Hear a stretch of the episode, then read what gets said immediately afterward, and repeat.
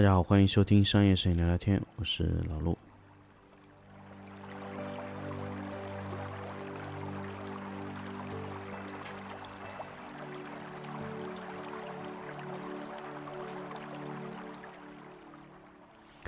欢迎大家收听新的一期商业摄影聊聊天。那么这期咱们来跟大家分享一块关于成本的话题。其实很多影棚，包括我们做很多事情的时候，都会牵涉到成本。但是成本呢，其实对于每一个影棚来说，它都是很关键的一个东西。那么很多时候，大家知道，其实小影棚反而可以去做一些便宜的东西，大影棚它做不了。这个是为什么呢？因为成本，对吧？那么为什么大型的影棚在运作一些项目的时候，它就不能去做特别便宜的工作，反而小的影棚它能做呢？问题在哪？问题在于综合的开支，因为大型影棚在去。执行一些小案子的时候，也就是说，你在那样的成本下去执行这种很便宜的单子，很容易亏损。那么大影棚是不是完全不能做便宜的单子了呢？其实，在很多年以前啊，其实这个话题就确实是这样的。但是，其实我们换一种思维，其实大影棚是更适合去做，嗯，很便宜的单子的。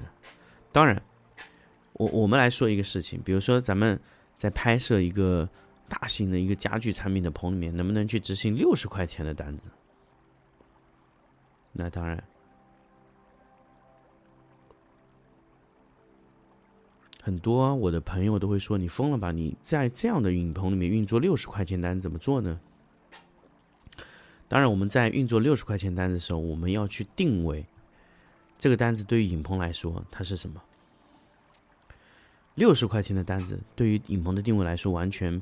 不能是靠它去赚钱，而是榨取影棚的剩余价值。我们首先来理解一下，首先六十块钱的单子，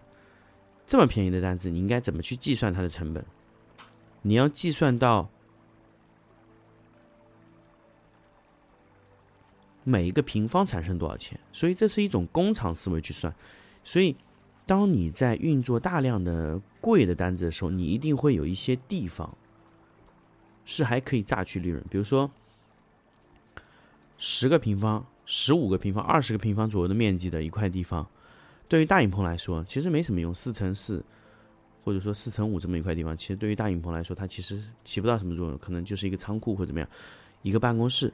但是对于大型影棚来说，没有用的地方。去拍摄那些小东西，比如说一个道具间，我把它改造成那样，那么我可以让道具的数量减少，就可以多出二十个平方。那么二十个平方，你就可以设置一个标准化的工位去执行。那么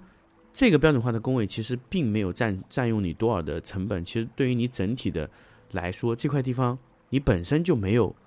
什么实用价值。这个比你在呃，去租用这块场地去做，成本其实是更低的，因为你的影棚大部分的利润都是由其他的面积产出的，那么这块地方也就全当是一个嗯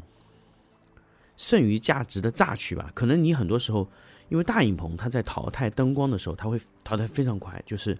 有一些影棚有些灯光根本不能用了，但是它在这种地方还可以继续发挥余热。其实你的场地、你的面积。你的呃设备其实几乎是零损耗。当然，我指的并不是真正的这个东西成本为零，而是这个成本在于你在均摊成本的时候，其实这个东西当时就没有划分清楚。比如说道具间的这个面积，当时我在计算大用户的成大影棚的成本的时候，它那一块成本其实当时。它的所谓的成本价值就是没有产生利润那块地方的面积，也就是说无直接经济效益面积。那么这块地方就可以变成有直接经济效益面积。那么通过这样的转换，其实你影棚内的面积会用的非常非常多。前段时间，呃，老毕啊、老董啊和那个广东那边的方达的这个影棚的老板啊，也在聊这个事情，就是说要不要扩面积的时候，我的宗旨是，就是把影棚用到榨干最后一滴利润的时候，再再咱们再考虑说要不要去扩大面积的事情，因为我现在特别特别，呃，对这个扩面积这个事情特别敏感，因为。嗯，有几个影棚啊，其实很多时候都是在扩面积的时候把自己扩死的。为什么呢？影棚扩面积，它是一个恶性循环。首先，你扩面积是为了什么？是为了让你的业务做得更大啊。对，那你就可以扩面积。那么面积扩完以后呢，那你希望业务做得更大，你就需要更多的业务量去支撑。结果呢，因为你的业务量其实并没有扩大到你扩的面积就马上就会有的业务，所以这个时候呢。你就会压低价格，去保证你这个面积量上的东西，然后慢慢的呢，就是业务量也没有提升，其实你的业啊呃业务总额没有提升，但是你的业务量变大了很多，但是你的面积也扩大了很多，反而综合毛利下降了，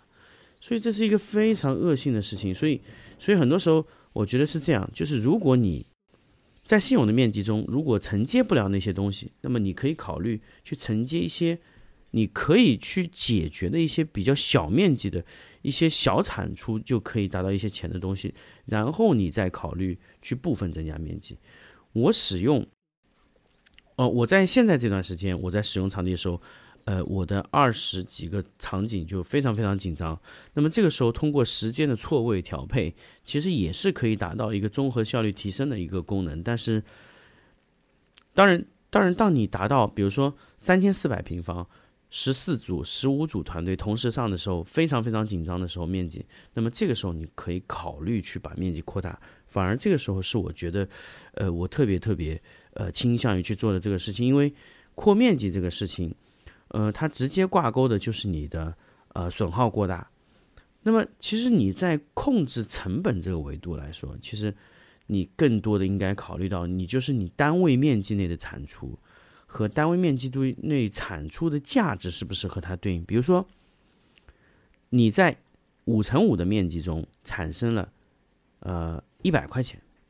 和你在二乘二的产出里面产出了五十块钱，那是完全不一样的概念。因为你在相同的面积中，其实二乘二的单位面积产出是更高的。当然，也不能这么考虑问题。如果五乘五给你带来的面积，那当然，它它的面积给你带来的可能是，呃，价格上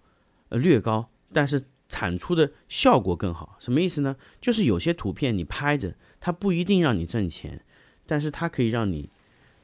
感受到嗯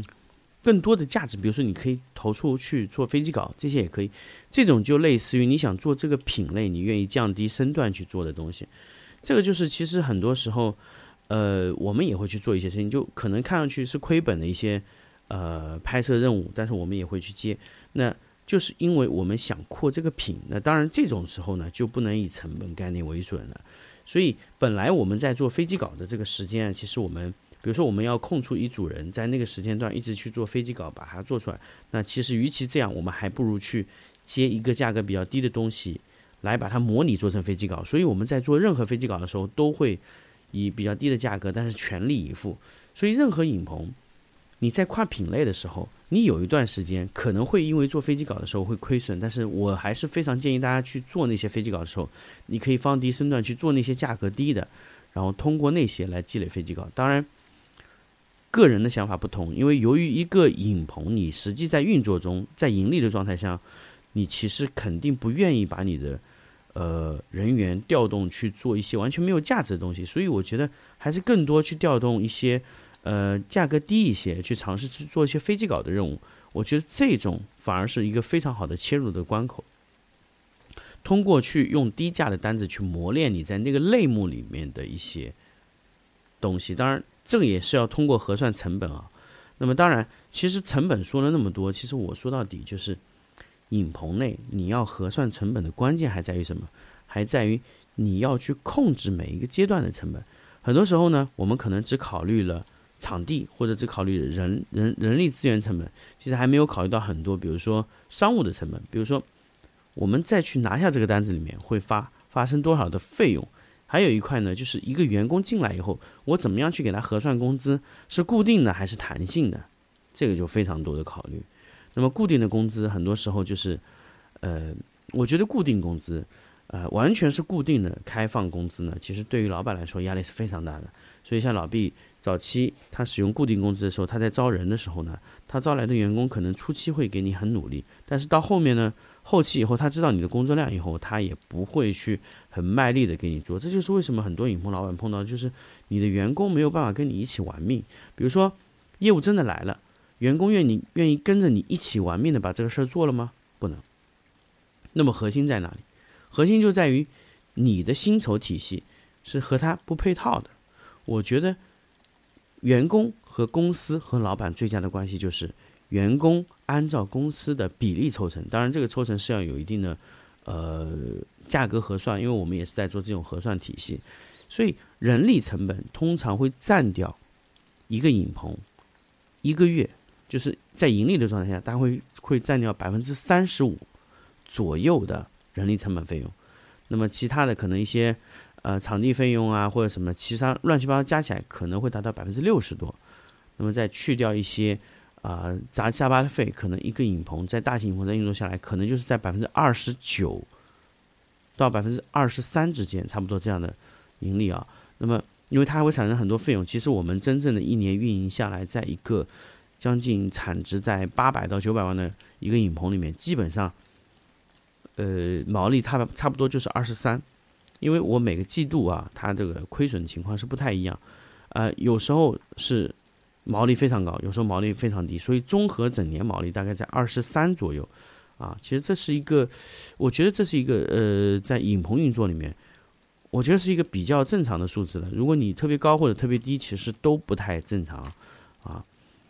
那么特别高的原因就是你做的单价不高，然后你的人力呢也是几乎为零的状态，就是你个人。影棚，比如呃，也不叫单价不高，就是你做的产值就不太不会太高。一旦你的产值上来，你的团队是十几、二十个人，甚至三十四十个、五十个、七十个人的团队，你的综合毛利是很难做到百分之三十以上的。基本上有些小个人的影棚啊，比如说一年拍摄一百万、两百万，一年拍摄个对一一两百万的影棚，基本上它的毛利都能达到百分之四十五十以上。但是如果当你这个产值跨过两百万以后，你的产值就会直接往下掉，啊，但是基本上就能控制在百分之二十三到二十九之间，啊，三十是很难过的。那我们偶尔有几次能过到二十九以上的产值，也基本上要突破三十非常困难，也就在二十九到三十之间的浮动吧。那你要突破三十的毛利的难度是非常大的，因为你在大量的呃。人员以后你会产生很多，其实它并不能产生，它自身其实本身不能产生很多费用的岗位，比如说管理岗，比如说指导岗。那这种岗位呢，它其实不直接产生钱。那么它和执行不一样，其实影棚归根结底它是一个执行岗。如果你没有办法把美指或者说啊其他的一些岗位单独拉出去去算费用的话，其实这个岗位啊，很多时候它就是一个间接。让公司负担一个费用的一个一个一个一个一个岗位，但是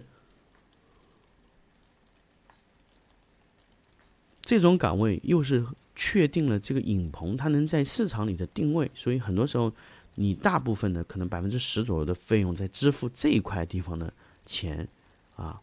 这个就是其实整个影棚的成本结构啊，基本上就是这样。但是